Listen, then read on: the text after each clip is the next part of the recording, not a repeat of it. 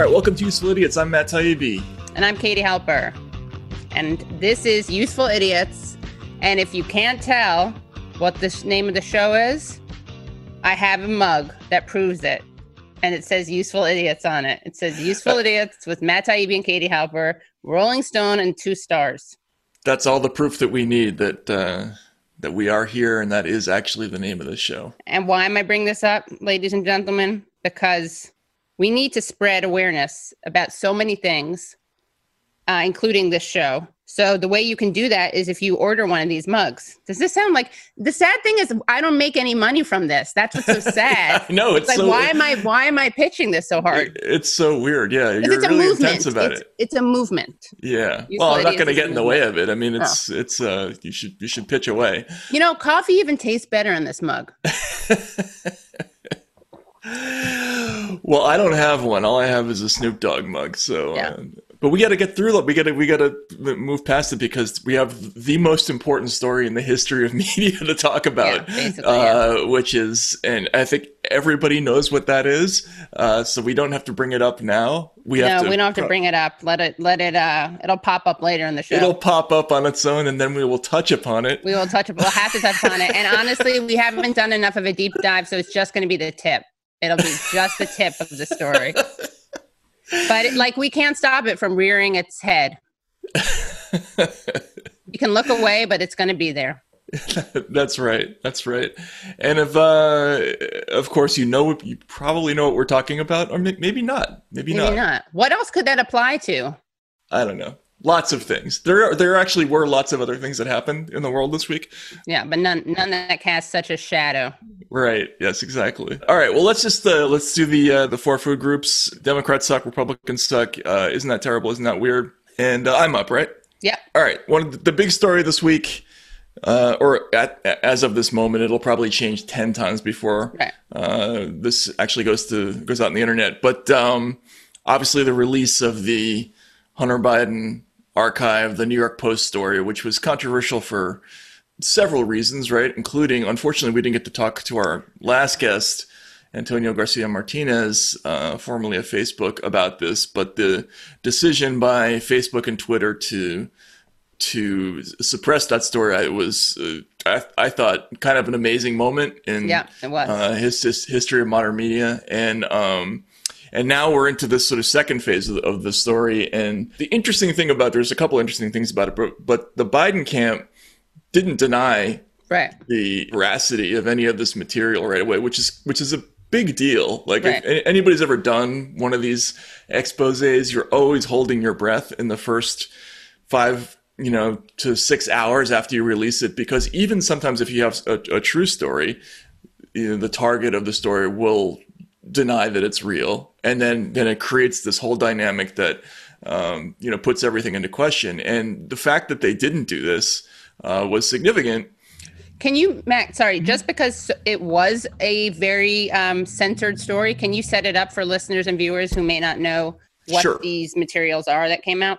Yeah, absolutely. So uh, the story is that Hunter Hunter Biden, uh, who obviously is Joe Biden's son, who has some issues, ostensibly he left a laptop to be repaired at a certain place and never picked it up. And the owner of the store somehow eventually got that laptop into the hands of people like Rudy Giuliani. And on that laptop are is a lot of stuff. Uh, it's amazing that the secondary headline is Hunter Hunter Biden allegedly smoking crack and having sex, and with photos. The sort of top line story had to do with communications he had with with the uh, allegedly with uh, executives from the the Ukrainian energy company Burisma, and the the worst thing in it was basically this uh, the implication that Hunter had uh, introduced his father to an executive from from Burisma uh, because Burisma was looking for Hunter to quote use his influence um, to help them get out from under basically bribe demands from uh, the Ukrainian government. So very ugly story, right? And it, if true, it, it contradicts uh, things that Joe Biden has said, has said before. Kind of messes with the t- timeline of this whole Hunter Biden story a little bit, as reported. But again, nobody disputed the veracity right. of it. And then they moved into this phase immediately uh, where both members of the media and politicians started calling it a Russian disinformation campaign, completely without any evidence at all. Right. And the uh, the worst offender of this, and Dan, if we could see the story, was Adam Schiff. You know, Adam Schiff is is really, you know, he's he's the like a walking definition of political mediocrity. This guy, Yeah. and he's been he's basically been the Democrats' hatchet man throughout the kind of RussiaGate period. Has repeatedly said things that were demonstrably untrue, uh, and the, the the press keeps giving him, uh, you know, a place to say these things. Right. I mean, he went back. He was the person who told us that there was more than circumstantial evidence of collusion once upon a time. Uh, he was the person who came out and said that the the Nunes memo about FISA abuse was completely incorrect, and he turned out to be wrong about that. And uh, and now he's come out and basically, if Dan, if we can see the story, the quote from Schiff, the Schiff quote is, "We know." This whole smear on Joe Biden comes from the Kremlin. Clearly, the origins of this whole smear are from the Kremlin, and the president is only happy to have Kremlin help in trying to amplify it.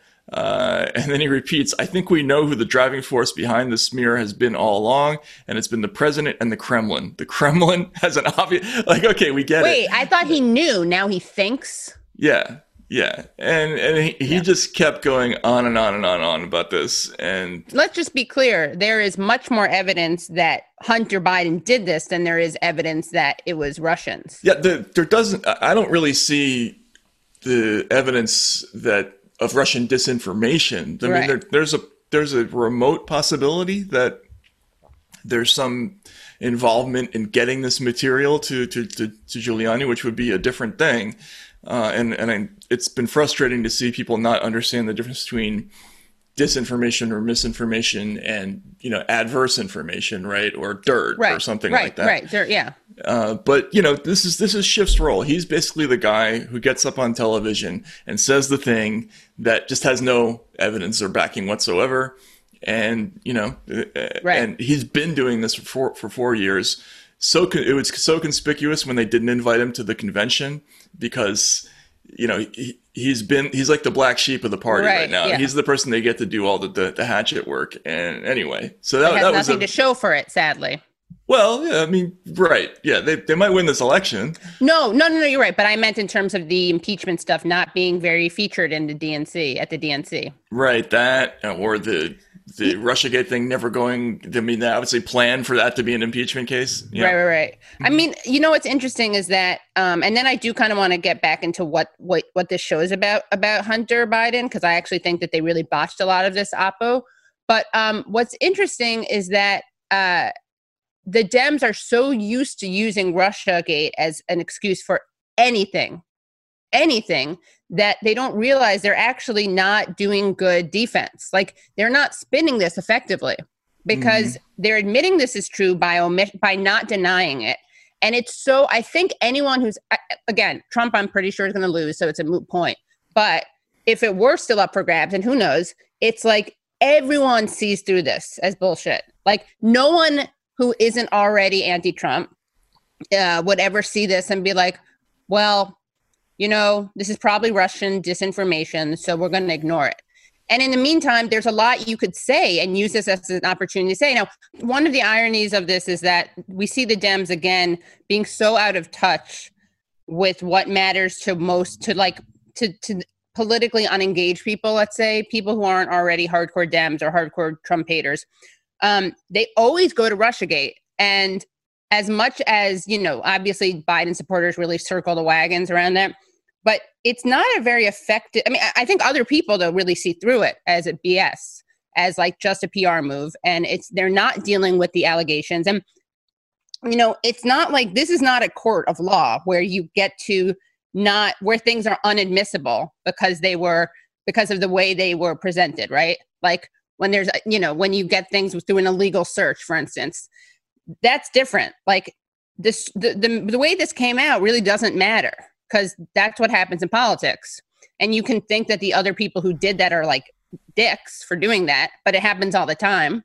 Right. And th- one of the pieces that I, I think is not effective, um, Oppo, is the t- the text exchange where where Hunter I think comes out as very sympathetic and Biden comes out as very compassionate. Hunter's like, I'm such a fuck up. I'm a, you know, ruining and- your political career. yeah, right? I'm ruining your political career. It's interesting because then then he's like, Dad, you have to run. You gotta run, or else like I can't. I don't want to ruin. He basically really encourages Joe Biden to run, which is kind of funny. It is um, funny. And then he's like, "Yeah, I'm going to call you later today to talk about running." But the part that's kind of sweet is that he's like, "I wish I was there for you, my beautiful boy. You know, I love you." And that part is like the compassionate part. The problem with that part is that it undermines, or it's in great contrast with Biden's policy, his career with the, um, you know, all the Oh, his, his treatment of people, non nonviolent drug offenders. Right, exactly. what did he say? Every steamroll them. major right, Yeah. every major crime bill has the senator, you know, has the senator from Delaware's name on it. And remember, famously, when we found Joe Biden's very good uh, motto slogan, which probably is better than "Build Back Better," which was "Find the rationale." Find the rationale. Find the Yep. rationale, and that was when he was talking about like his the Rave Act, right, which allowed people. It was like one of the many things he did that was totally draconian. And again, the, the the crime bill and putting locking up people. So he's ruined the lives. He's helped ruin the lives of people who have done what Hunter did. And Hunter got rehab and compassion, which is what everyone should get, honestly, when they're struggling with addiction. So that that's the bad part. It's not that he was nice to his son. I mean, I think Republicans are so like some of them are just so craven and draconian that they think this is like embarrassing. Well, yeah. I mean, th- th- they're trying to make a, a connection about the Burisma story that they don't quite have. And uh, so that people understand, I I mean, the Burisma story is it's bad, and it's it's not necessarily bad about Joe Biden. It's really bad about Hunter Biden because I think when people probably they use words like nepotism. This is what people do. They cash in on their family name. This is different. This this company, the, just so that people understand the timeline. In 2014, after the Euromaidan revolution, uh, basically they kicked out all of the the oligarchs who had been in the Ukrainian government who were surrounding the sort of pro-Russian leader Yanukovych. One of them was this guy Mykola Zlochevsky, uh, who was who had a number of different titles, including ecological minister under Yanukovych. What he basically did in, in office was give himself oil development licenses that he then privatized directly into his own hands through this company Burisma. He also uh, allegedly, right, and this is what some of the criminal cases uh, uh, allege, is that he took licenses from existing businesses and basically handed them to himself. So it's it's he's a thief basically. This is a mob enterprise, Burisma. When Zlochevsky got kicked out of office, they immediately went around and started hiring well-known Western people to put on the board of directors because they knew they were about to face all of these efforts to try to reseize their property, their stolen property. And so this is within a month of the revolution. They put the former president of Poland, uh, the the college roommate of John Kerry's stepson, Devon Archer, uh, the sitting Secretary of State, right at the time, uh, and Hunter Biden on the board, and it's it's a protection racket. They were they hired these guys to to try to to try to ward off attempts to re- reclaim stolen money.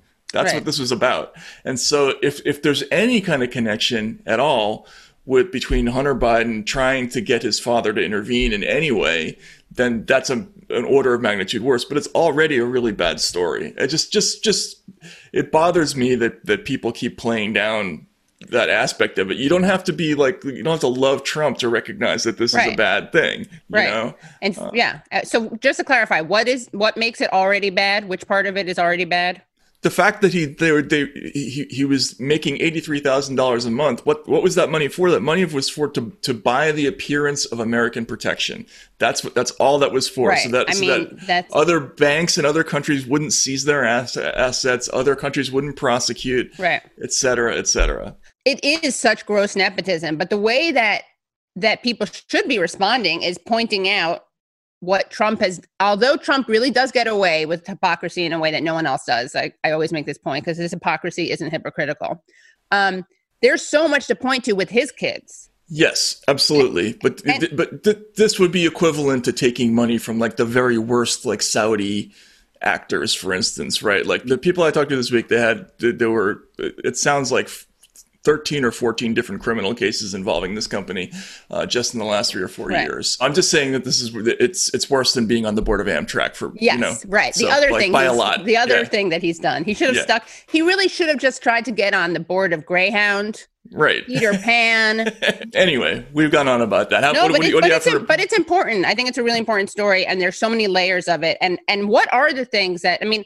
Trump's kids, like you have Jared Kushner. The big irony is that you know the one thing where there was Michael Flynn like colluding with a foreign government was when he asked the Russian ambassador to get Russia to vote against that resolution condemning Israel, Israel for right. building settlements, right? Mm-hmm. And that was apparently at the behest of um, Jared.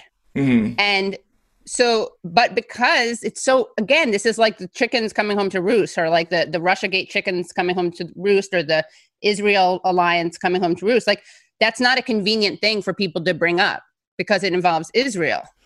Right, right, and uh, clearly the Ivanka and, and uh, Jared Kushner have massively enriched themselves through their association with their father and through the, and through their time in, in, office, and and that all of that is is fair game, right? Right, uh, it is. Yeah. So, but that, that you, you you you can't you can't use that to say that this isn't a story. That's all. No, no, no, I agree, of course. And it also there's an art to it because you don't want to look like, well, yeah, I cheated, but look at the way this guy cheated even worse. Right.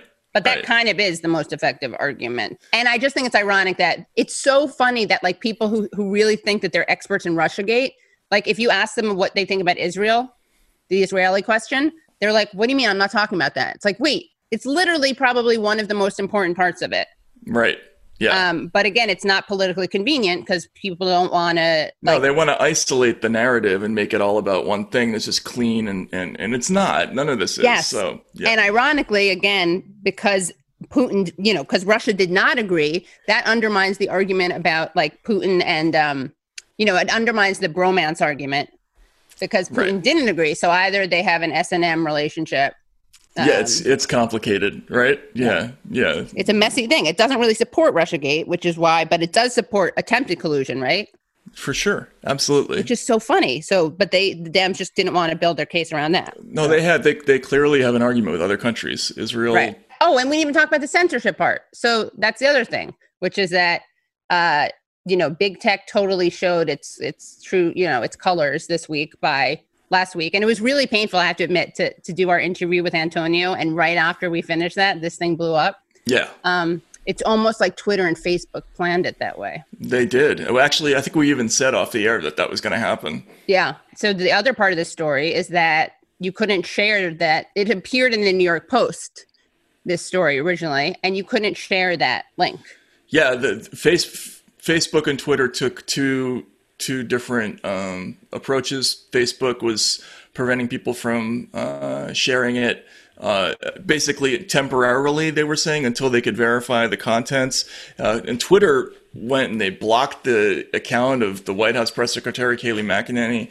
They prevented people from seeing it entirely um, on multiple grounds, uh, on the grounds that it was hacked material, and they also Right. said it was a doxing issue. I actually reached out to some people at the company that night, uh, and they said that even if the hacking issue hadn't been there, they would have banned it for the for the doxing issue because there was private information in some of those emails.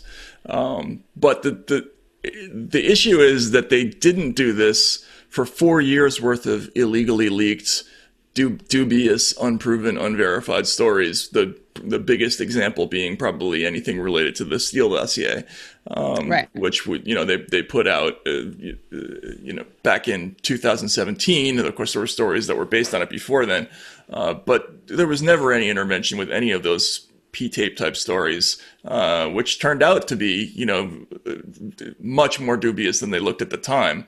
Uh, and uh, so, you know, people are going to look at that and they're going to say there's an obvious double standard. Um, and yeah, I, that's been my objection to the to this thing the whole time. There's no way you can possibly do this censorship thing in a way that's that's going to be equitable. Right. You know? Yeah, and al- and also it's like I was thinking about this like, you know, this means that once you let big tech intervene, it's totally dangerous. it's things like the attacks on WikiLeaks or on you know uh, journalists who who deal with hacked information. But I was actually trying to think of like, okay, Neera Tanden is fine with that. Like these people love that. They don't Of care about the double do. standards, and they so. But if this standard were ever applied fairly, I mean, wouldn't the Trump tax things have to be? Wouldn't they be dubiously sourced? Yeah, and you, there's a whole universe of stories that would have to be blocked. Yeah, if, um, which are anti-Trump stories. anti-Trump stories or or you know pro-Assange stories or you know uh, any, anything involving WikiLeaks, like those kinds of leaks that come out all the time. Think about the the FinCEN file stories, the the, the, the money laundering Right. stories. Like the, the, those were sort of uh, you know the provenance of all those financial documents is probably would have triggered some of these policies. So. I yeah, I, I'm just trying to reach out to the wino moms and the Neera Tandens out there who couldn't care less about WikiLeaks, but to show them that if this look, I mean, they're probably being rational actors about this because they're like, yeah, well, we are we're in tight with these people, and they're not going to ever ban, uh, you know, prevent people from sharing links about Trump's taxes. Oh well, that's a cool. Of course, that's what they think. Yeah, Yeah, it's just a bad look, and it's it's so overtly not consistent with how they treat other things. I mean, it's not Mhm. even close. Like we, they don't do this with other link- links. No, and and this is like a classic third world thing where you have one set of rules that's written, and then there's another set of rules that's unwritten, and everybody knows knows what the real reason, uh, you know, for a thing being banned is. Uh, so uh, that's that's a bad situation when you have like kind of two, two different realities that you're weighing constantly. Like, Yeah, and and and then being attacked for sharing it because you're somehow working for the Russians is like I don't even know. That's a bonus. Are, Yeah. yeah, it's Yeah. a bonus. Okay, Yeah. so for Republicans suck, we have U.S. threatened sanctions after UN embargo against Iran expires. So Secretary of State Mike Pompeo warned Sunday that the United States will slap sanctions on any individual or entity that assists Iran's weapons program, a move that will likely in- intensify tensions between Washington and Tehran. Um, last month, the United States unilaterally reimposed UN sanctions on Tehran through a snapback process, and uh, tensions between Washington and Tehran have mounted after Trump's withdrawal from the landmark Iran nuclear agreement in 2018, calling it the worst deal ever. Hmm. So that's bad. Yeah. Um, again, it's so funny. Like if if the Dems actually ever paid attention to anything besides Russia, uh, they'd maybe talk about this because uh, again, this this arm, you know, this deal was worked out by Barack Obama. They talk about it a teeny bit, but not that much, and it's certainly disproportionate. And I bring it up for a couple of reasons. One, um, to remind people that Pompeo is a born again evangelical, and uh, two, because I feel like I have to speak out on behalf of very handsome killed man Soleimani. I knew that's where this was going. Yeah. I mean, look, I gotta speak. He's not around anymore, Matt. I I understand that. Yeah. Who will speak for Soleimani? That's right. That yeah. should be our tagline for this show. Useful idiots speaking for Soleimani. That's right. The, the, voice for the voiceless. Yes. And and and dead. The Yeah, and dead, dead, and- dead and voiceless. dead and voiceless. And you know, people who uh, often online will try to make this dubious connection between my acknowledging his handsomeness and my I my principal defense of necrophilia. And there's nothing there because I don't like necrophilia personally. I just question the way we talk about it morally. And um And you yeah. haven't thought about it theoretically. No, it really does disgust me. I don't mean to alienate the necrophilia block that I'm sure watches the show religiously, uh, because there's a great likelihood that it will come up. Um, I don't. I'm going to lose their support. It just. I think it's disgusting, but it's not my cup of tea. But again, go, going back to my principle, as long as the necrophile necrophiliac is not religious, Right. Yeah, as long as long as it's just to you a, a dead piece of meat. Yes. Well, actually, I, think this got cut. I wonder why? Because it's because I'm we're talking we're speaking truth to power. But I did make the point. I think I you agree with me, Matt, that the the ideal victim of well, I'm not going to say victim. The ideal subject of necrophilia is a hermit with no living relatives. Right. So then there's nobody absolutely no moral question. Yeah. there's no moral question because there's no there's nobody who would be like freaked out by it. Right, Except exactly. except on general like humane principles. Right. Yeah, but they have no. But they are. They. There's have no personal stake in it. Yeah, exactly. No skin in the game. Yeah. Right. I don't even know where the pun is there, but it sounds like something. yeah, no, no, no sloughing off skin in the game. Yeah, right? exactly. Yeah, Yeah, exactly. Yeah, yeah, exactly. No. Yeah, but yeah, the Iran stuff isn't good. Anything that like you know ratchets up uh, tensions with any other country basically is bad. I would say that's my hot take. Um, it's never a good idea. Sanctions are never a good idea. And you know what they do do is they actually really stir anti-American sentiment and they strengthen the ideological legitimacy of governments because all governments I mean, it's very useful to point to that. It creates a bunker mentality. It's a great distraction from the ways that governments are failing their people. They get to point to that. A- And obviously, I don't think Pompeo cares about the suffering. I mean, sanctions really lead to suffering, and they are they're economic warfare that results in death. Like they're they are fatal. Mhm. Um, they're ineffective, and obviously Pompeo doesn't care about that. But what I do think is interesting is that it does create more legitimacy for the government that's targeted. That's right. That's right. Well, it's an ugly story, but uh, it's probably not going to get in the news because we're two weeks out from the election, and Right. uh, yeah. Uh, all right. So for uh, isn't that terrible? I just want to get through this one quick because we we got to talk about the important issue of the day. So Yeah, we can't let that um, shrink away from us. right, we can't get that let that shrivel. Um, Shrivel, yeah. Yeah. So just really quickly, Scientific American did a story that's kind of like the "Isn't that terrible?" of "Isn't that terrible?" It's it's like a compilation of all the the bad things that happened in 2020, uh, like a running list of all the the awfulness. Uh, Dan, if we could see that story. Actually, this has been like a, a record-setting bad year in like many different ways. One of the first things they pointed out is that uh, this is only the second time in history that the official alphabetical list of hurricane names has been exhausted. Right. Uh, they've had to move to the supplementary list of Greek letter names, which I think we're on already. Right, we're on ep- epsilon now. Is that is that what's coming? It's almost like um, Muskian, Elon Muskian. Right. They went, and so there's a whole bunch of stuff about how this we've had more more storms this year and earlier this year than we've ever had big storms. Uh, then they went down to wildfires and uh, horrific numbers. Uh, Four million acres across California. This breaks all the previous records of uh, the, the amount of territory that's been destroyed. And then there was a, a, um, an entry about rain and flooding. And if we could see this, and it said heavy rain sent water levels in the Tittabawassee River to record highs in May. And where is that river located? Well, it's funny that you asked that, Katie, because I had to look that up. And Dan, if we could get the, the tape for how do we pronounce Tittabawassee? We are looking at how to pronounce Tittabawassee. Tittabawassee. Tittabawassee. Tittabawassee. Tittabawassee. Tittabawassee. Tittabawassee. Tittabawassee. What's weird is that like you just have to say Tittabawassee. Tittabawassee. Tittabawassee. It's on the wa. That's the emphasis. Where is it? In Michigan, right? I think. Yes. It's in this country? Yes, in the it's in- US of A? Yes. What's the origin of it? Like what what language is it?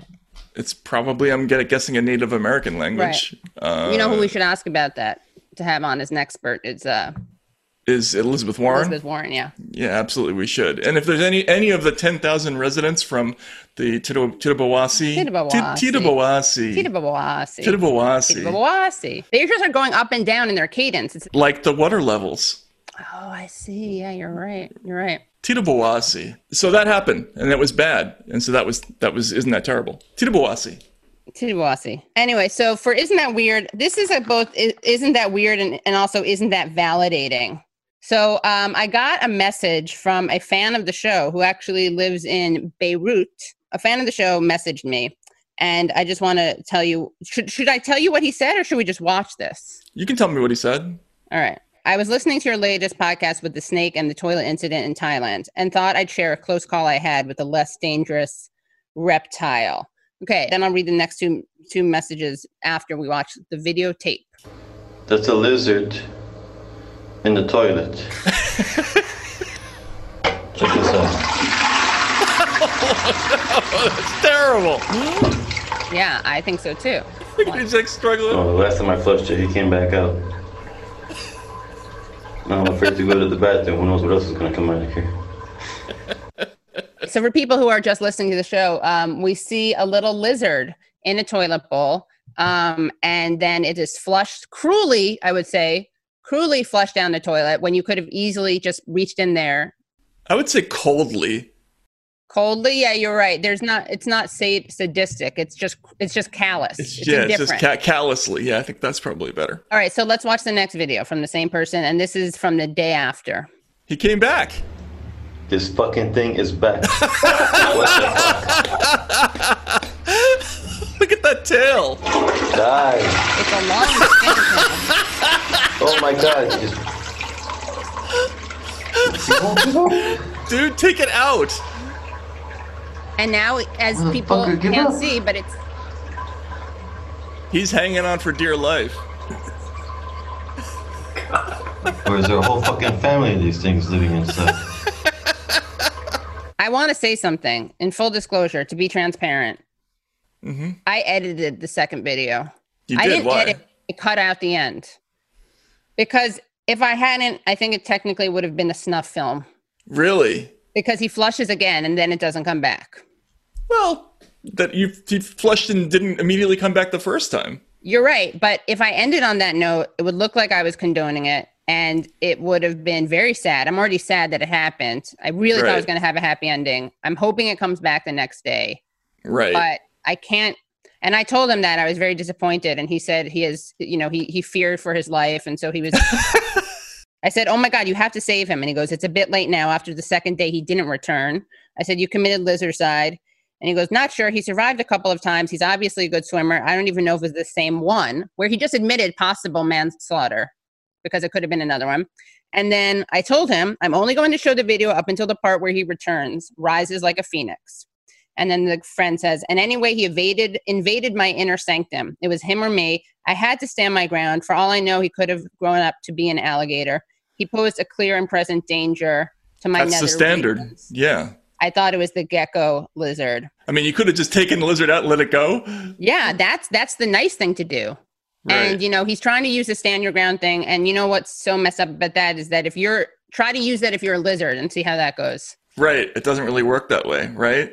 That's that's he's got anti-lizard privilege. And it shows how embedded the privilege is that he thought it would be acceptable to film that.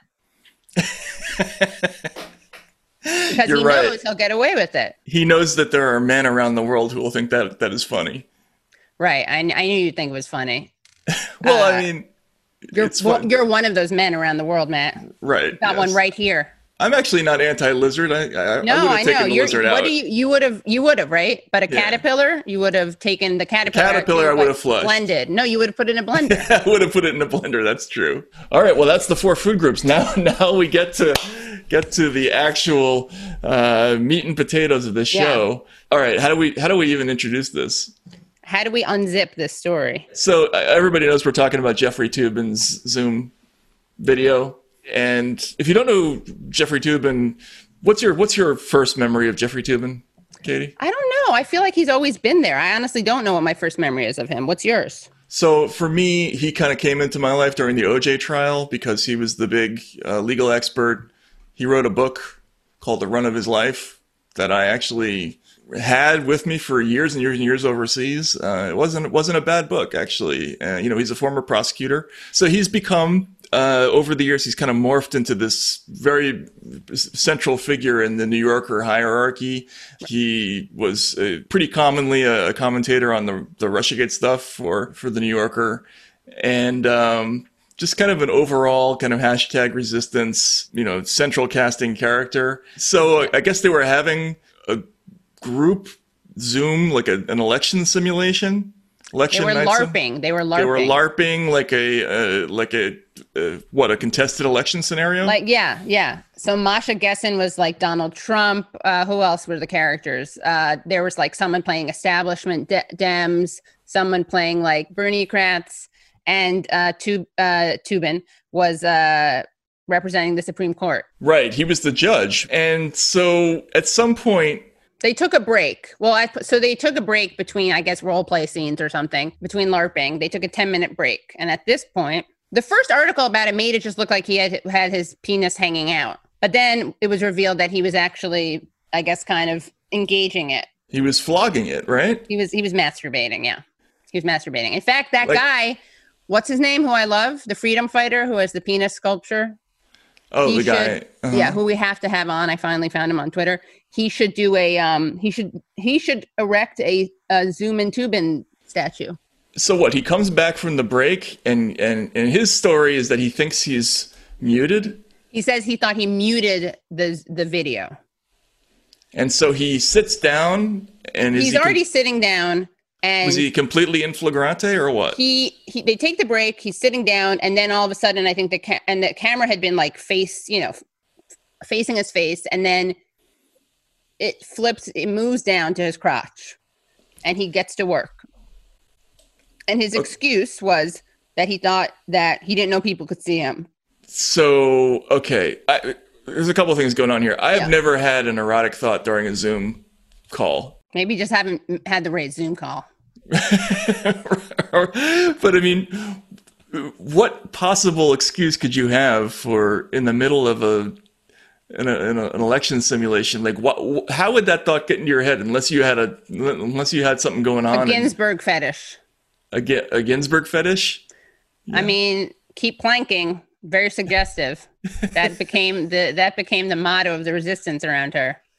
Um, what else? Maybe the oh the what was the movie that Clarence Thomas apparently kept bringing up? Long Dong. Oh, Silver? Long Dong Silver, yeah. Maybe uh-huh. that was it. Um, there's so many things. I mean, the gavel is very suggestive. We got actually a lot of like interesting, like kind of um, sexual identity, like actually a lot of questioning of heteronormativity. I would say you got uh, John Roberts who played um, Patty Peppermint Patty in uh, in a play when he was younger. That's a character from what Snoopy, and it's a woman. Peanuts, yeah. mhm. Peanuts, yeah.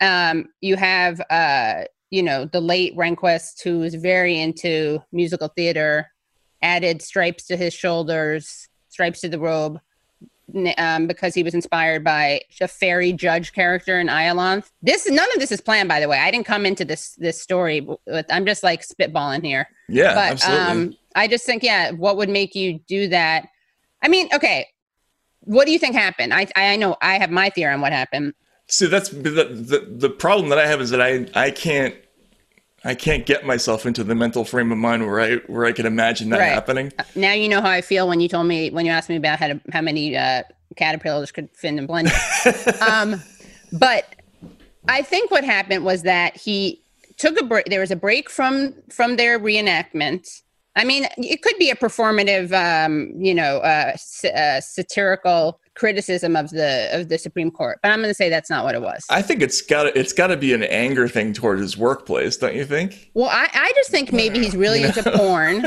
yeah. wish I could unsee that. I just think he's really into porn or into porn. I don't want to say really. He had a break. He Uh-huh. felt he felt I don't know why. You know, maybe he had started doing this before and he was interrupted. He wanted to get back to it. Seems like a fairly um, diligent guy. Maybe you know he likes to finish what he starts. Um, and then he lowered. He I think he probably had porn on another screen Mm-hmm. and he got confused and was wa- and then was watching or he had the porn on this thing that's probably what it was he probably had porn opened on his laptop right this is just Right. one theory he had porn open on his laptop and again by the way this is as hy- hypothet this is as not relatable to me as necrophilia is so what you got to wait for so it's not like oh i get it i've done this like during actually you guys have to rewatch all the episodes of useful idiots and try to figure out which ones i was Which ones you were watching Yeah, porn during? yeah yeah And what porn it was? yeah, what por- what genre? Yeah, no. Well, we know we we watch porn publicly when we watch that um Mark Levin and uh, Charlie Kirk porn. That's right. Yeah. Yeah. It it moved. Yeah. Ooh, you're smart, Aristotle. Um, so Swing. swing.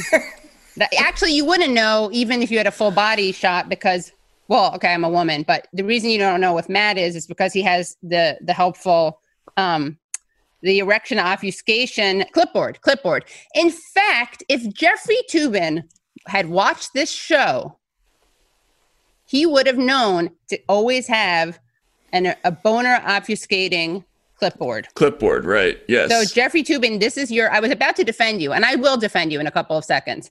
But I am saying, to some extent, this could have been avoided if you watched this great show. Okay, so back to what I think happened. I think he had the porn opened. He has a break. He's like wants to, you know, jerk off, and he thinks that when you mute, because you know on Zoom there's a camera and then Yeah. there's a microphone.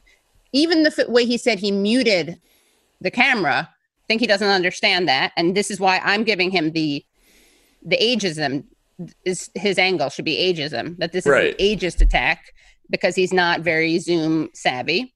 I mean, this is um, like this is like a, a three year old who thinks that if you put a bucket over your head, that they can't see you. Right, You know what I mean? Yeah. So he presses the mute thing and doesn't press the camera off thing. Now, some people think it was like intentional, like he wanted to do it in front of like it was a thrill or an exhibitionist thing. I don't think that that's really the evidence is there for that. It could be that that could be I mean, the case. Who could want that? I mean, he, he's he, his for the rest of his life. This is going to follow him around. I mean, Right. actually, this is an interesting philosophical question.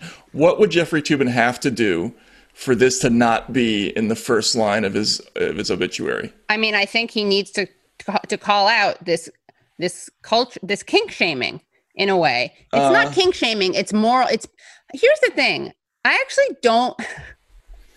I actually don't know go. if there's anything wrong with.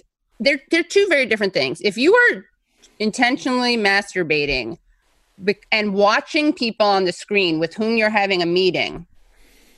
I mean, there is the whole if a tree falls and no one hears it doesn't make a sound. You're right. There is an interesting philosophical There question isn't, in right? here. But Yeah. but you are. I think that's a violation. No one may know about it, but I do think it's a violation because you are. Um, people don't know that you are pleasuring yourself to their image. Now it's not like the alternative. Excuse me, I'm gonna. Do you have your consent to pleasure myself to your image? That's not gonna work either. right. So you're kind of screwed. Um, but I think there's a big difference between that and accidentally exposing yourself while Okay. masturbating. That's a good thing that you point brought, brought that up because noted media critic Brian Stelter came to to Jeffrey Toobin's defense. And Dan, if we could see that, He came too. Sorry. what does it say? That what's the headline though? CNN's Brian Stelter, Stelter ripped, ripped over over tweet about- Jeffrey Toobin. They really tore him a new one. Yes. So he tweeted Jeffrey Toobin has been sidelined at a pivotal, pivotal moment in the run up to the uh, presidential election. The reason he exposed himself during a Zoom call with New Yorker colleagues in what he says was an accident. And uh, obviously, people got upset because you don't accidentally whack it. Like, I don't know. I'm? I'm going to push back on this. I think that he. I think I'm with Stelter on this. really? Yeah. I mean, you, you, it was accidentally disclosed, but you're not accidentally jacking off. No, you're accidentally doing it visibly though. Okay. Yeah, that's two different things, though. Right. Yes. And I do think, look, the fact that it was during a break is pivotal to me. now, if he was, again, there's a moral difference. We have to look at the mens rea here. There's a moral difference between jerking off while watching. Now, also, I don't want to be presumptuous. Maybe he doesn't do it to porn. Maybe he just does it to whatever. For all I know, we don't know. But I do really think that there's a difference between doing it, doing it intentionally, watching the people on the screen who don't know that you're watching them, mm-hmm. and just accidentally leaving your camera on. Right. Because also, if he put the camera to his crotch, he can't see them. That's true. Yeah. So which, it could be exhibitionism, but it's I don't think that's true. I don't think he wanted them to see it. So the more I think about this, the more moral clarity I'm getting about it. And I You're- think he almost did nothing wrong. he, he almost did. Well, oh, He, his mistake was not shutting off his camera. Yeah. th th there's the morality here is is separate from the you know the internet consequences. I mean, this is you know what's the line? Somebody's famous on Twitter every day, and uh, uh, the goal of everyone is not to be that person. Right. Right, and, uh, Yeah, and he's like going to be that person for the next sixty years. Toobin is going to become a word. Yeah, Zoom and Toobin. I, I really think that I, I disagree with you, Matt, because I, I the world I want to live in is a world where we look at the we don't just look at the outcome. We don't just look at what happened. We look at the mitigating circumstances. We look at the context. And that's why if you kill someone accidentally, it's manslaughter. And if you plan it, it's murder. Um, and I don't think he committed masturbatory murder. I think maybe masturbatory manslaughter, if we're just using that equivalent. The last thing I will say about this is that I think clearly Jeffrey Toobin right now probably feels like he'd like to put himself on a rocket and shoot himself into space and, and never come back.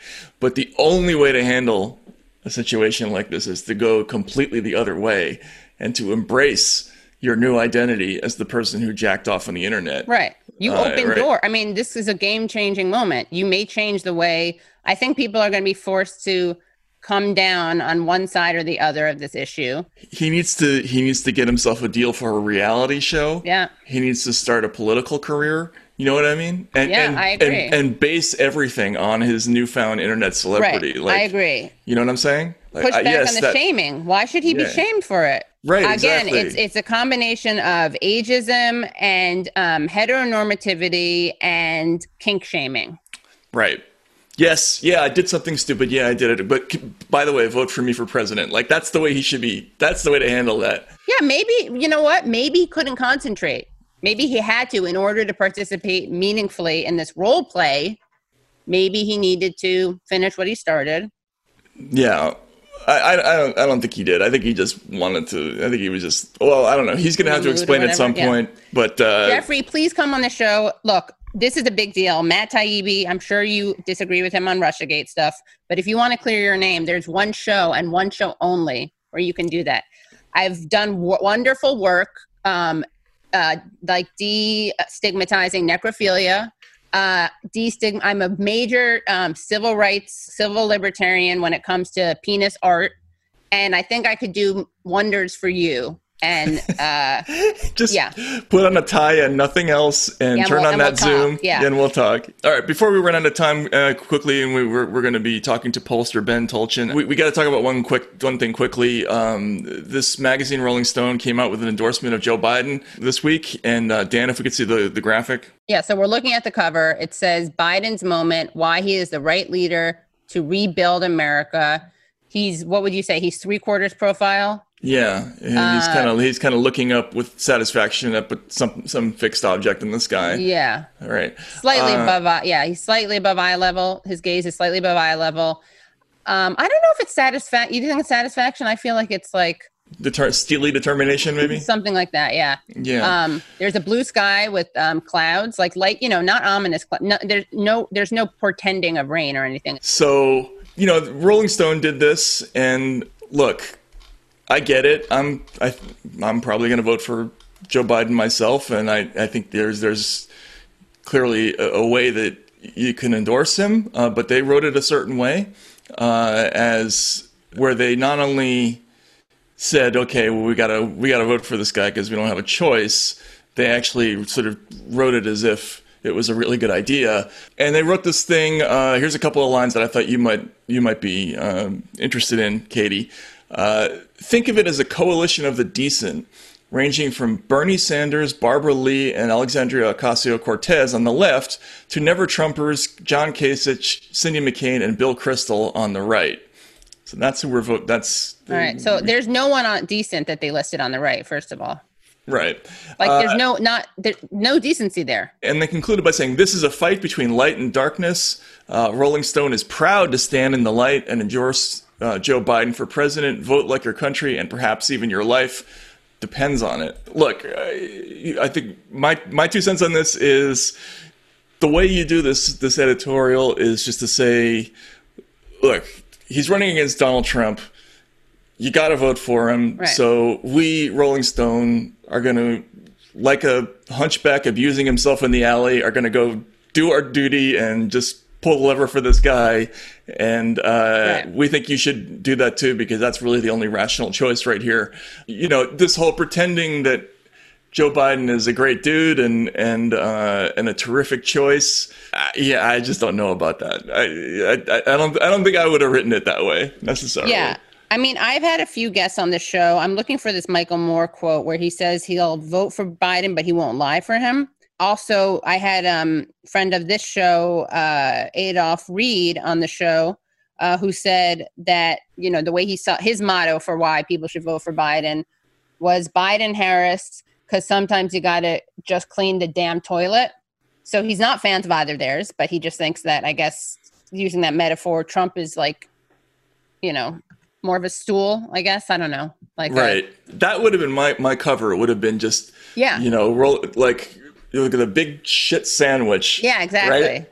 And like Am- America taking a bite. You know what I mean? Oh well, Nina Turner said like it's like one bowl of eating one bowl of shit versus two bowls of shit. That's how she compared. that exactly, is yeah. how she compared um, Trump and Biden. Biden um, Harris 2020, one bowl, One of, bowl shit. of shit. One Yeah. scoop. One shit One scoop. scoop. Yeah, One shit scoop. exactly. Or- What's wrong um, with that? Why? uh, Well, here's, I mean, yeah. And Marianne Williamson, by the way, on my show told me vote blue like your life depended on it because it just might.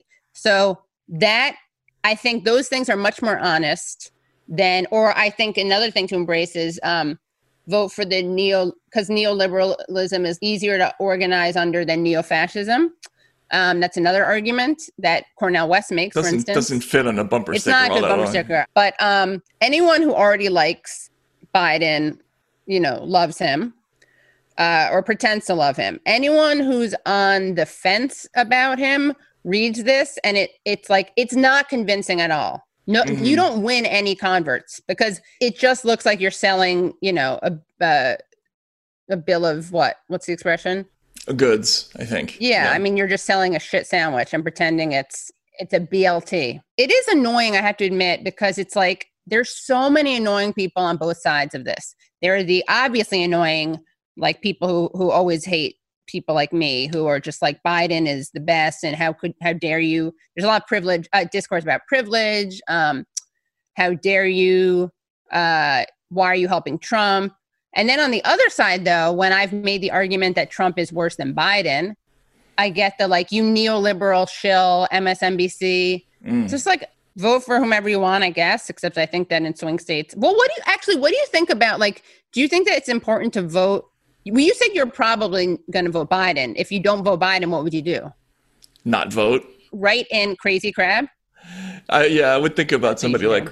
I mean, uh, didn't, uh, Hunter Thompson in 1968 says he famously said he, that he voted for Dick Gregory, the comedian. You know, this is this is one of those kind of like unappealing choice years. Uh, I mean, I think um, what it is is a harm reduction argument, and this is not a harm reduction argument. This is glowing, pretending he's had a- super progressive. a, a turd like you know heroically portrait you know uh, like a portrait of that looking off in the distance like backlit backlit you know Yes, you're right. And you know what they could have had? They could have with had an like open collar yeah, a turd and open collar, and then also they should have had a turd and open collar fighting face to face with a huge turd huge turd.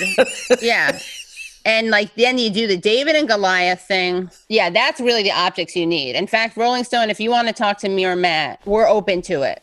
Yep. We have some really good ideas about how you can actually win people over for Biden. well next time they'll know to talk to us that's all i think that's the, sh- the long and the short of it all right so we're going to talk to uh, ben tulchin who's going to give us the lowdown on uh, what we should uh, expect on election night and how we should read the results and what, what to look for, what lo- not to look for, how to things to worry about in terms of the accuracy of the, the polls. It should be a really interesting conversation and uh, looking forward to it. Yeah.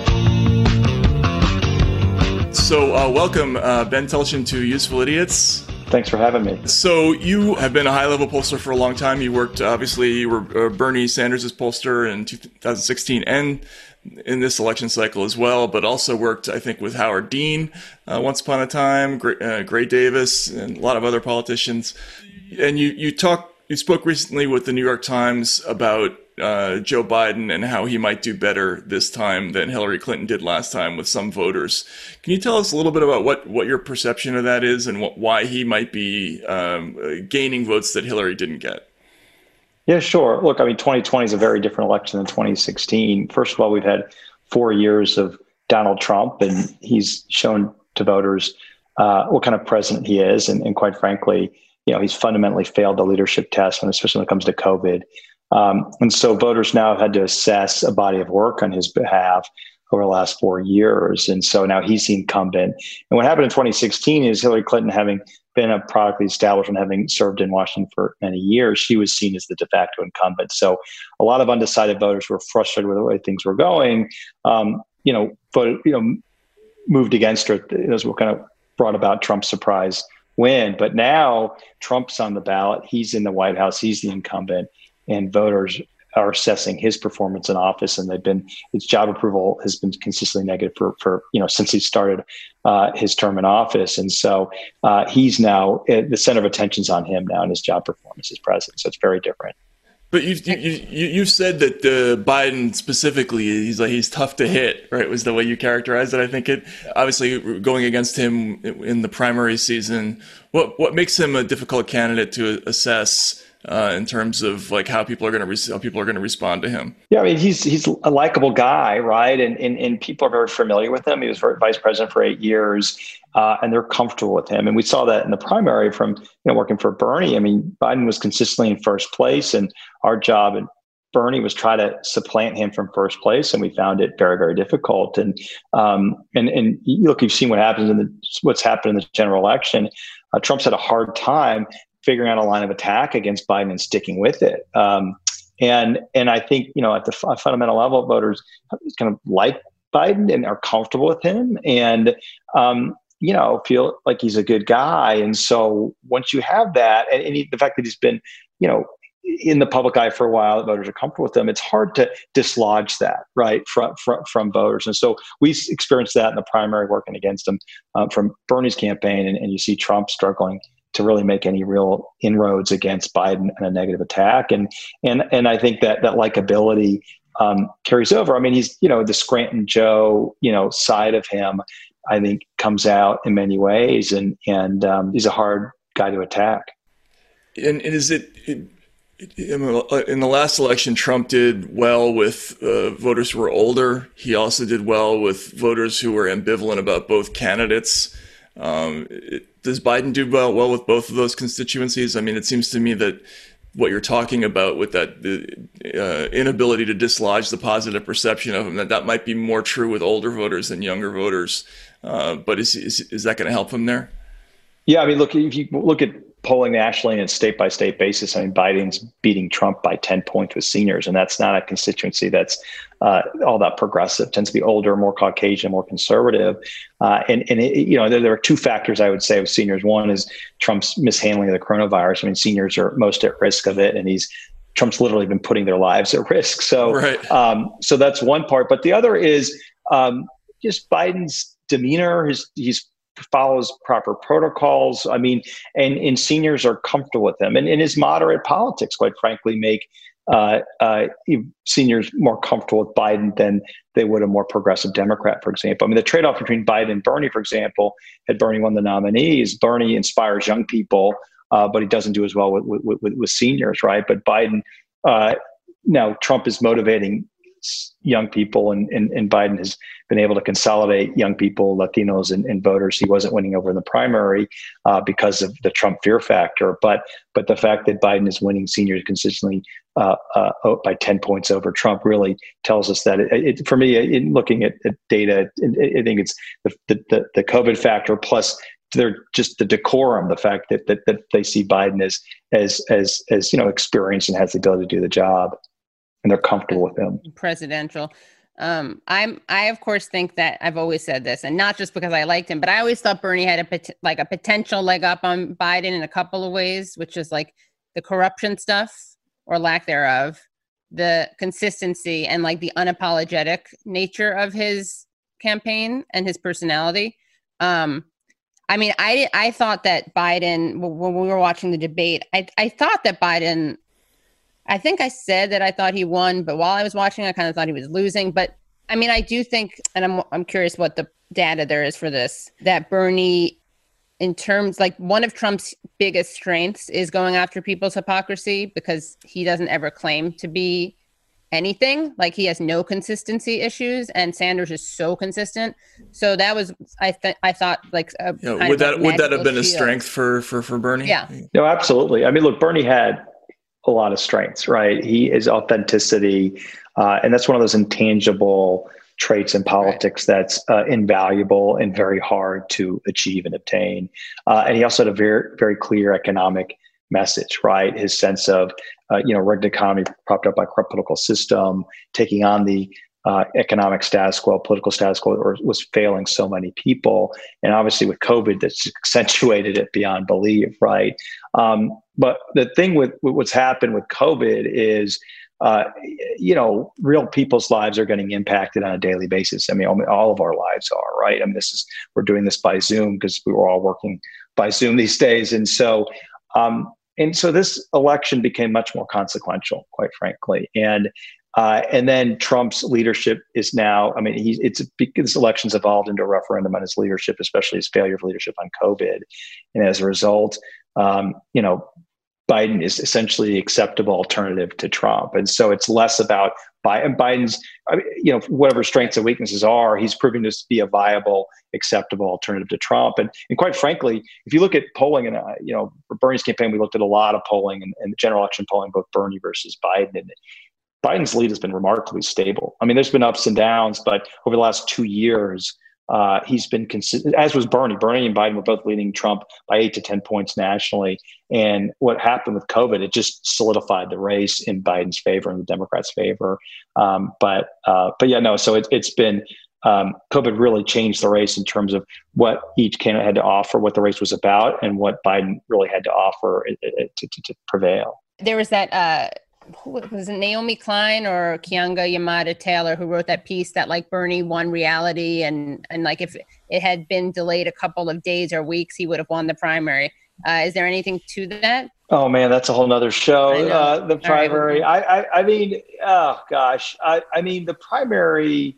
The challenge of the primary was, you know, look, beating a former vice president of the United States is very hard to do right? And uh, you know, look in the track record of nominations. I mean, the, the, former VP, sitting VP, tends to win pretty handily, and um, you know, it was very hard to displace him in, in the battle, the primary. I mean, what we saw was the battle was uh, Biden was doing very well with uh, older, non-college educated voters, white, black, and Latino. Um, Bernie was doing very well with younger uh, voters, especially younger non-college voters, including whites, blacks, and Latinos. And the battleground between Bernie and Biden was was was basically middle aged uh, working class voters, white, black, white, black, and Latino. And Bernie won Nevada when he lost it four years previously. Bernie added Latinos to his progressive coalition and expanded it um, to his coalition of younger uh, voters, millennials in particular, and and um, independents and, and left leaning Democrats. Um, and so Bernie was made it a very contested primary, and then ultimately we were uh, unsuccessful in dislodging those uh, middle-aged working-class voters from because they they like Bernie, they like Biden a little bit more, they're a little bit more comfortable with Biden, and so we had as a campaign, what we had to do was make them feel a little bit less comfortable with Biden and more comfortable with Bernie, and we are able to do that in Nevada, and then. Um, you know, uh, we just fell a little bit short. But anyway, that's relitigating the primary. But uh, but but but but that's to Biden's strength, right? I mean, the voters just we saw they just felt comfortable with him, right? And and and and it took a lot to get a voter to say, I like Bernie, I like Biden, I'm sticking with Biden. And it took a lot to get them, and we didn't quite get enough to move them over. But what's happened in the general election is that comfort that voters have, including working class voters, uh, is turning into real strength for Biden, right? I mean, that, that's really what's coming out in the general election and why he's doing well in places like Michigan, Wisconsin, Pennsylvania that, uh, you, you, know, that Trump end up winning.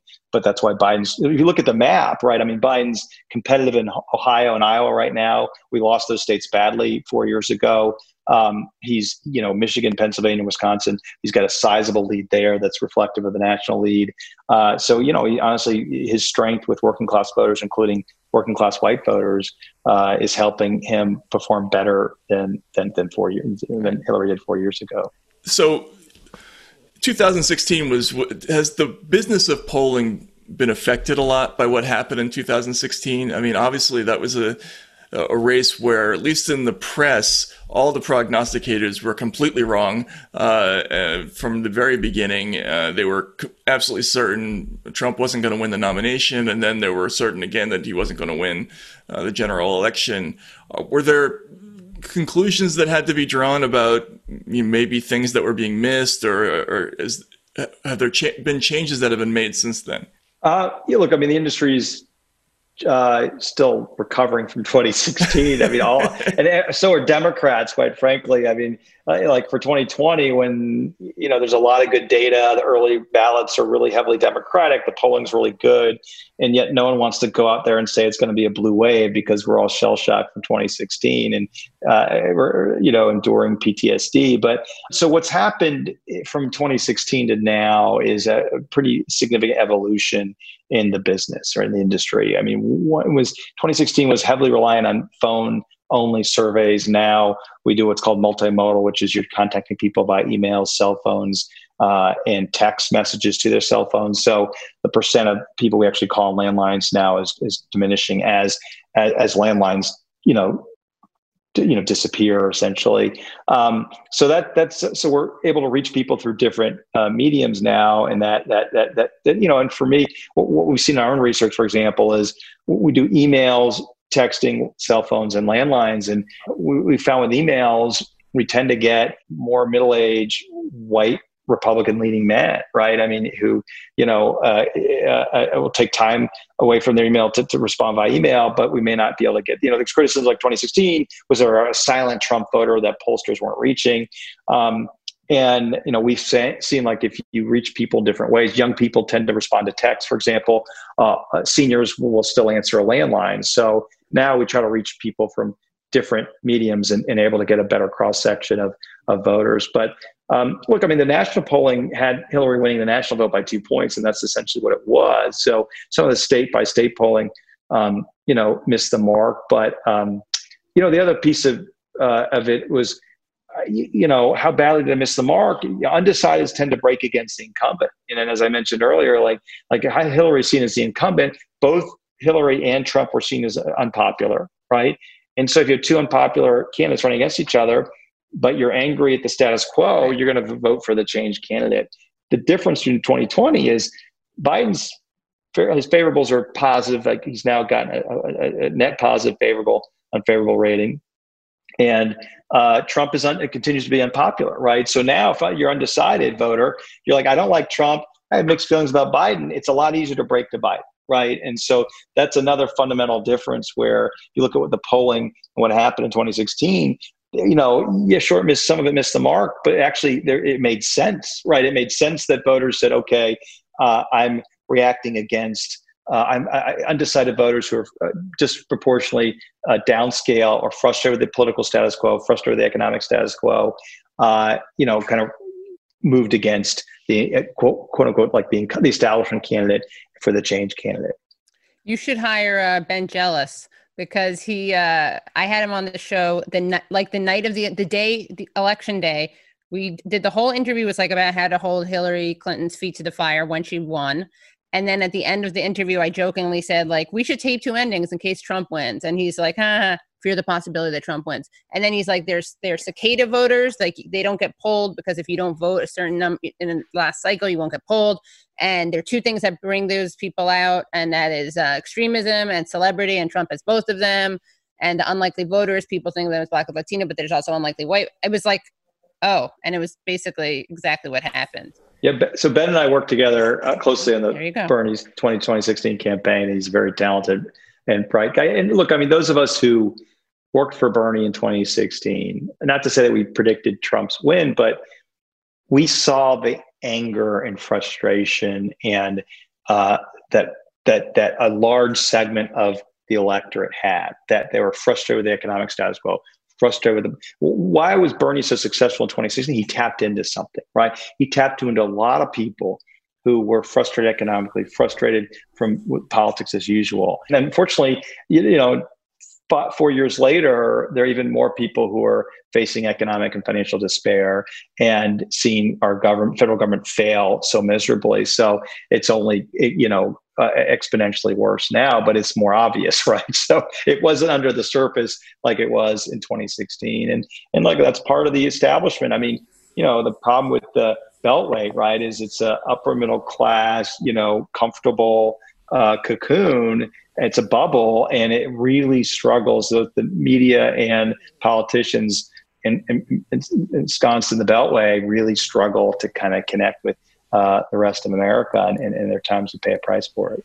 And then it seemed like that is a a positive, like Bernie's uh, someone's uh, ability to tap into people and like bring them out to another side, right? Like you're angry, I get it, but don't blame Muslims and Mexicans. Um, you know, blame greed, right? As opposed to the like your basket of deplorables.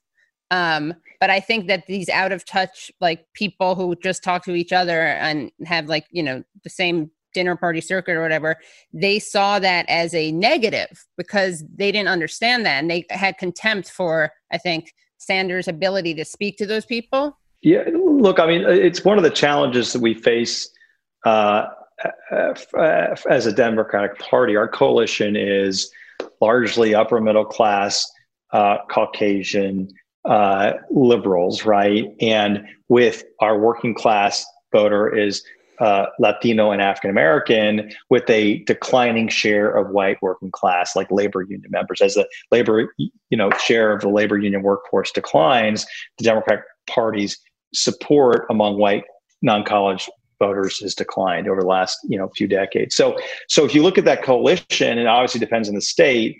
The, always the limitation that Bernie had, where he had his pop, progressive populist economic message speaking to a party which um, you know a majority is college educated and has done okay in the rigged economy right so so they you know lefties who've grown up and become you know upper middle class are like i like bernie but i'm more comfortable with elizabeth warren or joe biden or hillary clinton whoever the more establishment friendly candidate is. So um, so that's why i mean but, but bernie took it to unprecedented heights. I mean getting you know essentially getting uh, you know 46% of the pledge in 2016 and, and, and, emerging as a real contender in 2020 that and warren's message is similar like a progressive populist economic message. There's clearly enough potential for that message into our party but it's it's challenging because of our coalition and, and who you know who the who the party is made up of so you know it's hard to take criticize a rigged system when a good chunk of your voters have benefited from uh, you know the economy as it is. So that that's an internal conflict. But look, I mean, Obama ran as a populist in 2012. Remember, I mean, against Mitt Romney, but you know he gave his the Warren Buffett rule, and he, he you know he railed against wealthy special interests. So uh, you know, populism doesn't have an ideology. It's not left or right wing.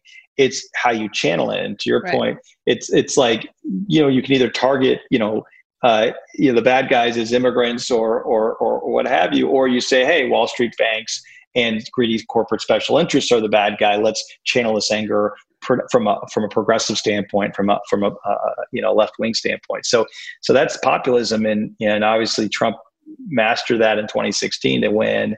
Um, and you know now it's there's not. I mean, still a lot of anger and frustration, but the good news is Democrats are motivated enough uh, with enough anger towards Trump that they're showing up to vote to vote him out of office now. I mean, that Biden doesn't isn't in a populist and he isn't pretending to be one, um, but he just needs to be the acceptable alternative to Trump to, to, to, to let that anger flow somewhere. So, in terms of uh, what happens on election night, um, what is is there a route to victory that actually still exists for Trump, and what should we be looking for on that night? Like, for instance, if he if he doesn't win Florida, he, he's not going to win, basically, right? I mean, are, are there in, are there things that we can know right away as the returns come in? If, if Biden wins Texas, for instance, is that is, is it over at that point? Like, what, what are some indicators that you're looking for? Yeah, I mean, so think about the time zone, right? If you're watching it, um, you know, New Hampshire was was very close last time, and that was kind of an early sign that, oh gosh, you know, it was close, right? It was very much closer than any of us anticipated. Um, North Carolina, Florida, neck and neck. So if, if you look, I mean, Trump has to win both of those. So if one of them, uh, Biden has a lead, and, and, and what's going to be fascinating election night is Democrats are banking all these early votes. So normally we're behind and play catch up, right? But now we're going to have a lead, And the big thing to watch is election day vote comes in. How Republican is it, right? I mean, there's rumblings of this red tide. There's this big blue tide, uh, blue wave coming in, and it's the red tide can, can, can follow. Um, and that's really to see. So that the problem is, Matt, is we're going to have to wait a long time because mm-hmm. you're going to start with a big lead and then it's going to close and then we're all going to be you know biting our fingernails but um, look i mean i've just you i've done a lot analyzed the early vote that's in so far in, in, in all these swing states and it's very encouraging i mean just um, who it's not just the most likely voters are voting i mean i'm working uh, in arizona you know a huge swing state right on presidential senate race um, and I'm looking at the early returns, and they're heavily Democratic, which is unprecedented. But we're uh, 25% of the Democratic vote that's in uh, either are either newly registered or people have no vote history, right? So these are not high propensity voters. So we're getting a decent mix of newer, younger, more progressive, you, know, voters who've never voted before, haven't voted or infrequently, but infrequently. So, so, but, but, but the thing to look at, so it's you know, North Carolina and Florida on the East Coast, or New Hampshire, those three states.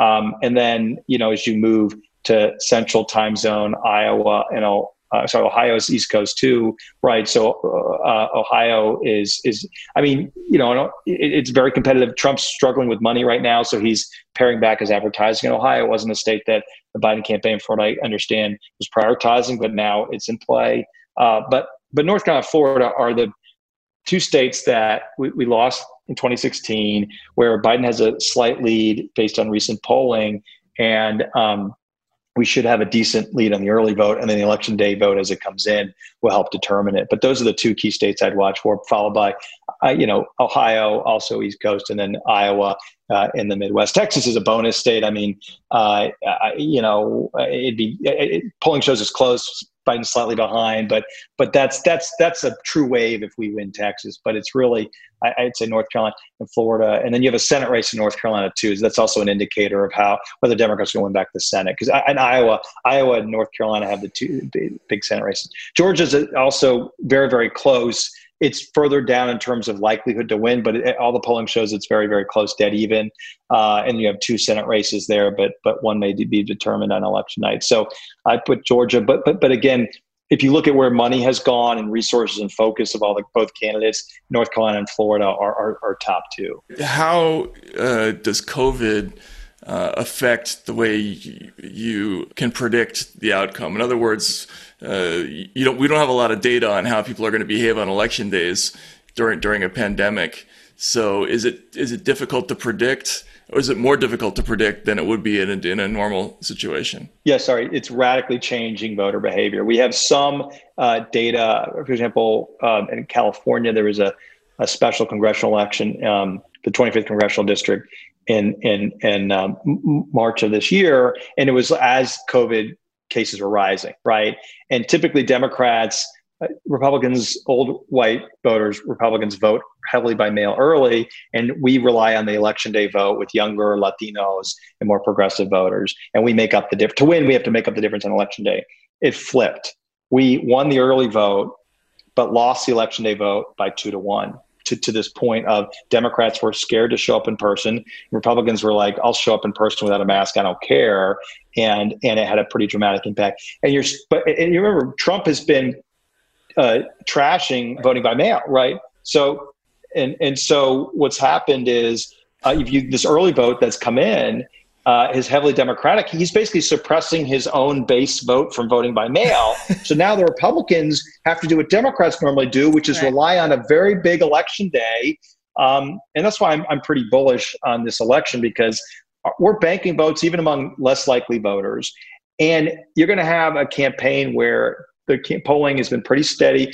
Biden's been winning by you know eight to ten points pretty consistently, and you know you're gonna have a pretty negative losing narrative, negative Trump losing narrative around the Trump campaign. Even Republicans starting to trash him now, and that's hard to motivate your vote, your base vote on election day when there's all this talk of him losing. Right now, look, some could rear up and say I'm not giving up on him, but but you know even if you have a margin of five or ten percent of depression and, in the, the Republican base vote, that's that's has huge impact given because our vote's already in and banked. So, so look, it's it's absolutely changing. I mean, you look at the how many ballots are in; it's it's unprecedented. I mean, it's already motivating.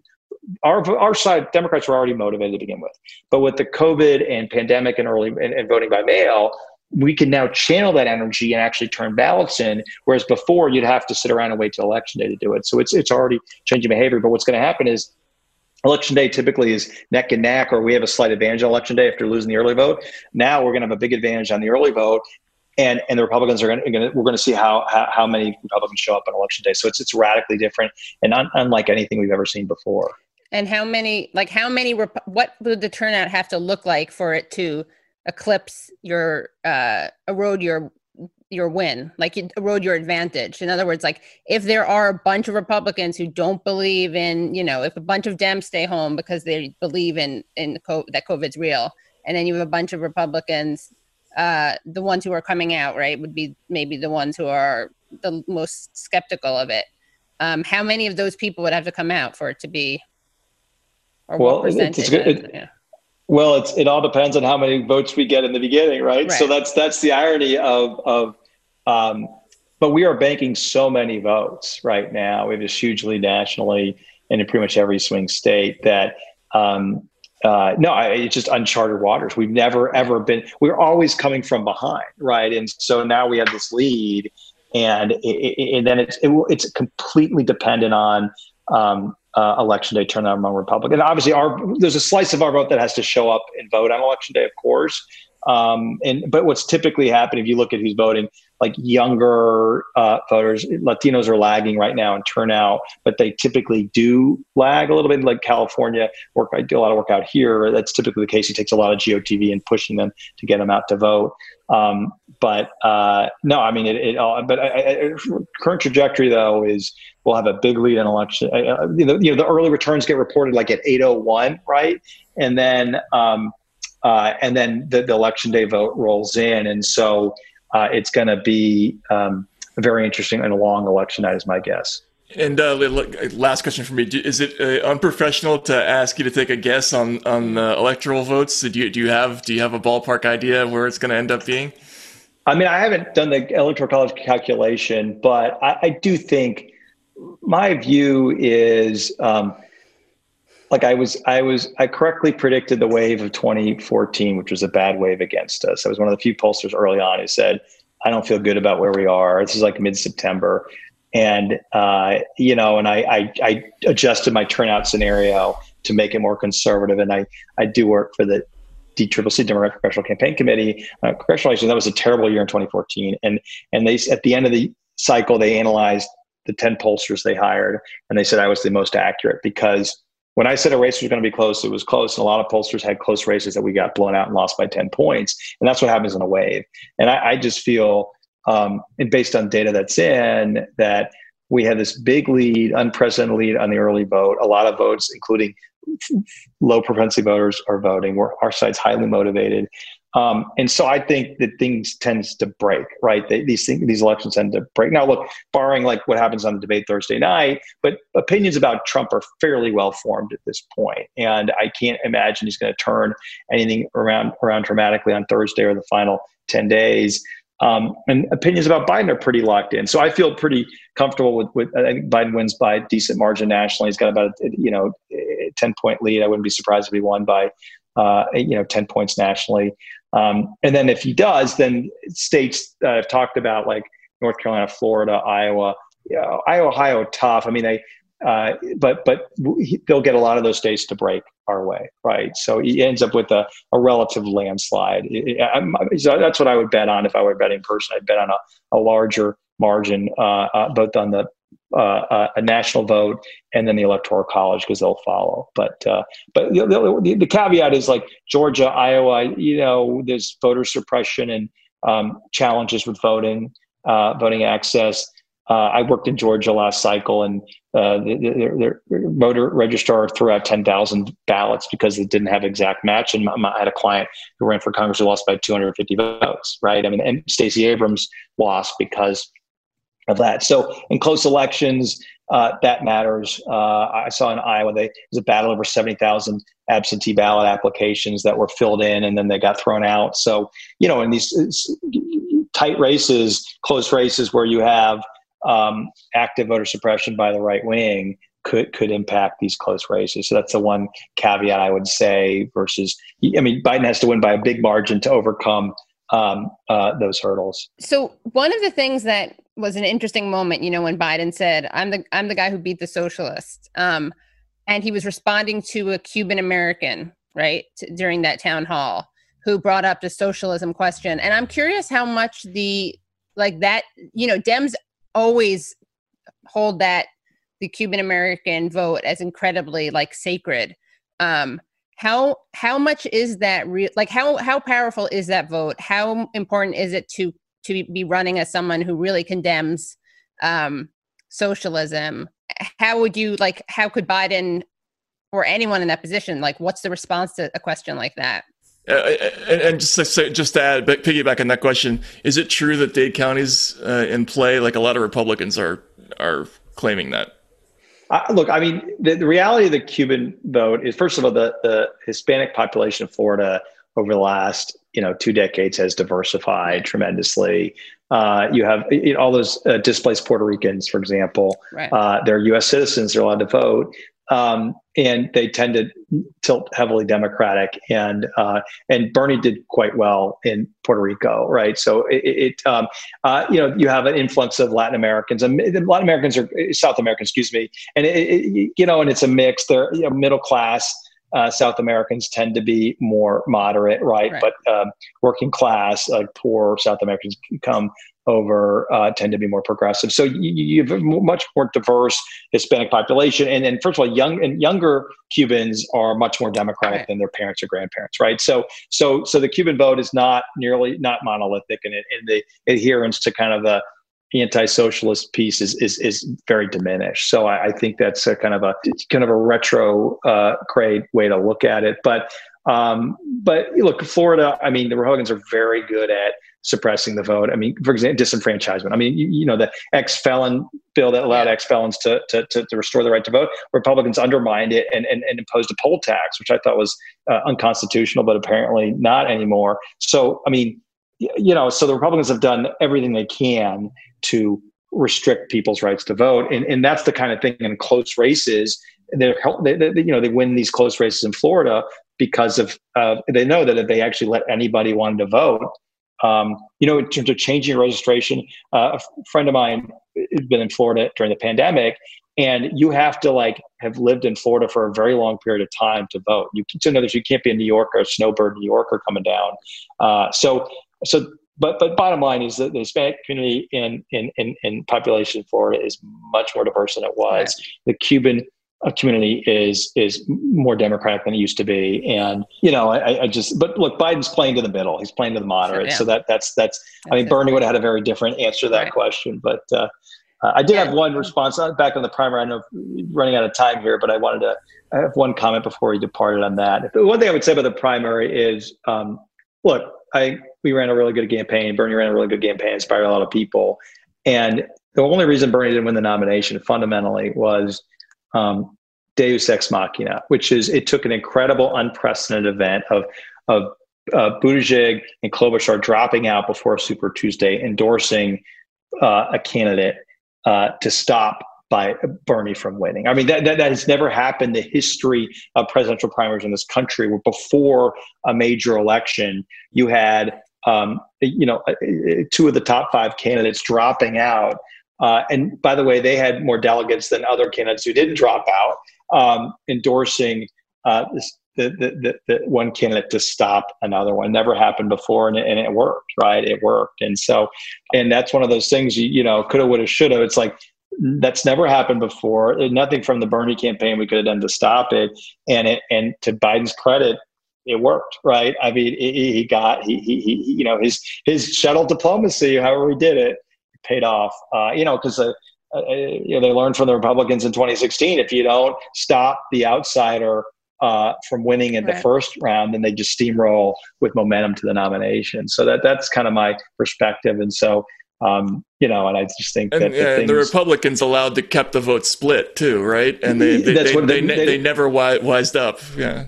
th- then that's the difference, right? They they dropped out too late. Where this time Democrats said, "Oh man, we're we're gonna we're do everything we can." And it, and, it, and normally it's funny. The Democratic Party is typically acts like the Republican Party in 2016. We don't get our uh, we don't all fall in line, but Right. uh, but this time it stopped us. But anyway, but I, I look. I think um, you, you know. I think I think uh, at the end of the day.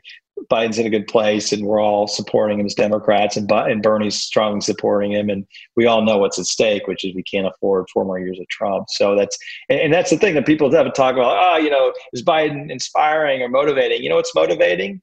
Anger is a very powerful motivator in life and in politics. And so, if our base is motivated to vote out Trump, then that's fine. That that'll work. And that, that and that's kind of like my my my my bumper sticker Yeah. slogan for Joe Biden. Joe Biden, he's fine, right? He's he's Yeah. he's. I mean, you know, people like him. They don't love him.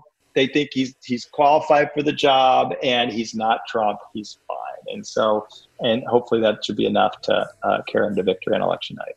um, is it easy to trace like how how much did polls reflect um, the role of the media like were you able to see a link between i don't even know if you look at this stuff if you look at like data of number of times someone appears on this show negatively or positively do polls reflect the media's preferences for certain candidates or basically i'm asking if, if the the media bias was borne out in polls It can be. I mean, look. Um, uh, I mean, in politics, right? Paid media tends to have a bigger influence, except for in presidential campaigns when it's more limited, right? Of an impact because voters are consuming more information, they're following more closely, have more stronger opinions about it versus you know, Senate candidate, Senate race, congressional race, right, where voters get very little information from earned media. Um, look, it, it absolutely depends on the race and the candidate, but um, you know, you, you Canada has a breakthrough moment, right? And I mean, you look, we, we definitely looked at it carefully in the primary where um, Biden got a, a, lot of really good coverage on his on his launch, and he he you know he gained a lot of votes. Eventually, came down. Bernie got some boost, but but not to the same degree. Um, you know, and you look at the impact that media events have. But we, yeah, we looked at like how many candidate, how much airtime each candidate got. And no, I mean, for example, the primary, Bernie had a lot of naysayers on MSNBC where a lot of Democrats watch, and it's that's not helpful, right? And so, uh, no, absolutely. And, and Warren got a lot of positive treatment on MSNBC, and that absolutely helped her. So it, it, it totally has a, a large, imp- a major impact on the presidential campaign. Absolutely. Uh, you know, again, Trump. I mean, Trump manipulates the media all the time, right? I mean, I mean, media says, "Oh, we're going to hold him accountable," but then he pulls out of a debate and then hosts a town hall, uh, and they cover it, right? And so it's like, well, no, wait a second. You're letting a guy who, you know, basically probably exposed a bunch of people to COVID, d- didn't follow the rules, pulls out of the debate, and then you're rewarding him because what are the, the you know the me big large conglomerates that own our media companies are about ratings and making money ultimately, and they're not about holding anyone accountable or telling getting to the truth. So that's at the end of the day, Trump, you know, has the media plays them like a fiddle every time. They say, "Oh, we're going to do this, we're holding accountable," but they can't help themselves, and so. Um, uh, you know, and that that's again, that's where like I learned it from my lesson in Howard Dean and working for Bernie. Uh, voter average voters are very critical of the media and they don't like the media. And if you uh, push back on the media like Trump does, like Bernie, like Howard Dean did, um, like it, it, voters respond. I remember the, the great moment of the Dean campaign we saw early on he had potential was he's getting. Um, well, that was at the end, but at the beginning, when he was at, uh, you know, whatever, low single digits, he shows up on Tim Russert, you know, may rest in peace, on on on. Sunday talk show, and Tim Russert just was so aggressive and attacking him, and Dean was defensive and just pushing back. And as a conventional viewer of that, you say, "Oh my God, Dean did horribly," but we raised so much money Right. from, and we said, "Oh my God, we're onto something here." When you push back on the media, and you can actually get a response from voters who are frustrated with how politics politics is. Bernie did the same thing, but when Bernie was critical of the media, it, we raised money, and and and, and he's in, in both. He he was right. He's right to be critical of the media, um, uh, no, he suffers from it because then he gets negative coverage from.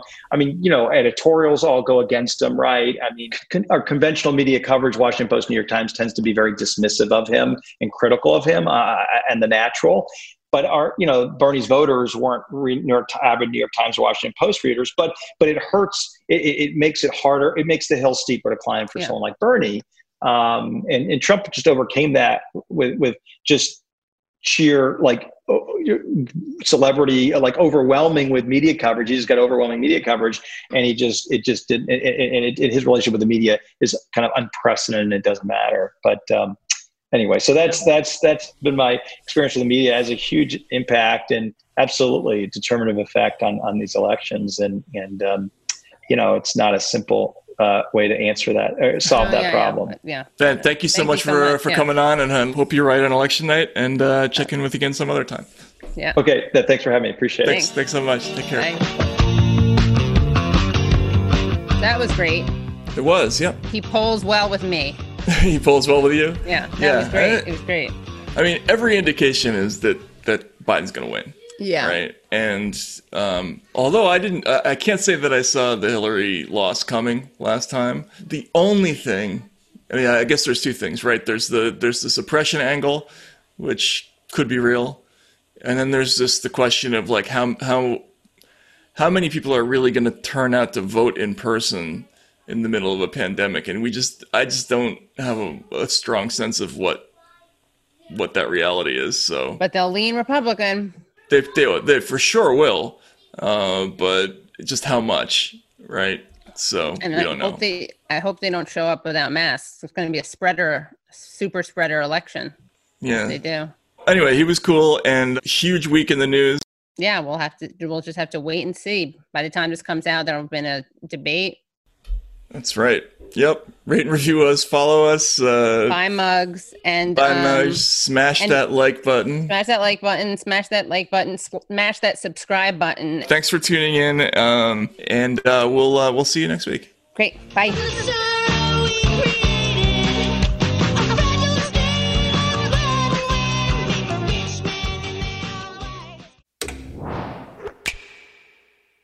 The Bigger Pockets portfolio of podcasts are worthy of your investment. We're having a real conversation as real real estate investors. New episodes available every day. It's important to buy where it makes money and not necessarily where you want to travel to. Bigger Pockets, On the Market, Rookie Real Estate, or Money Podcast. The purpose of flipping is to create more cash so then you can reinvest into other types of properties. The Bigger Pockets Podcast on YouTube or wherever you listen.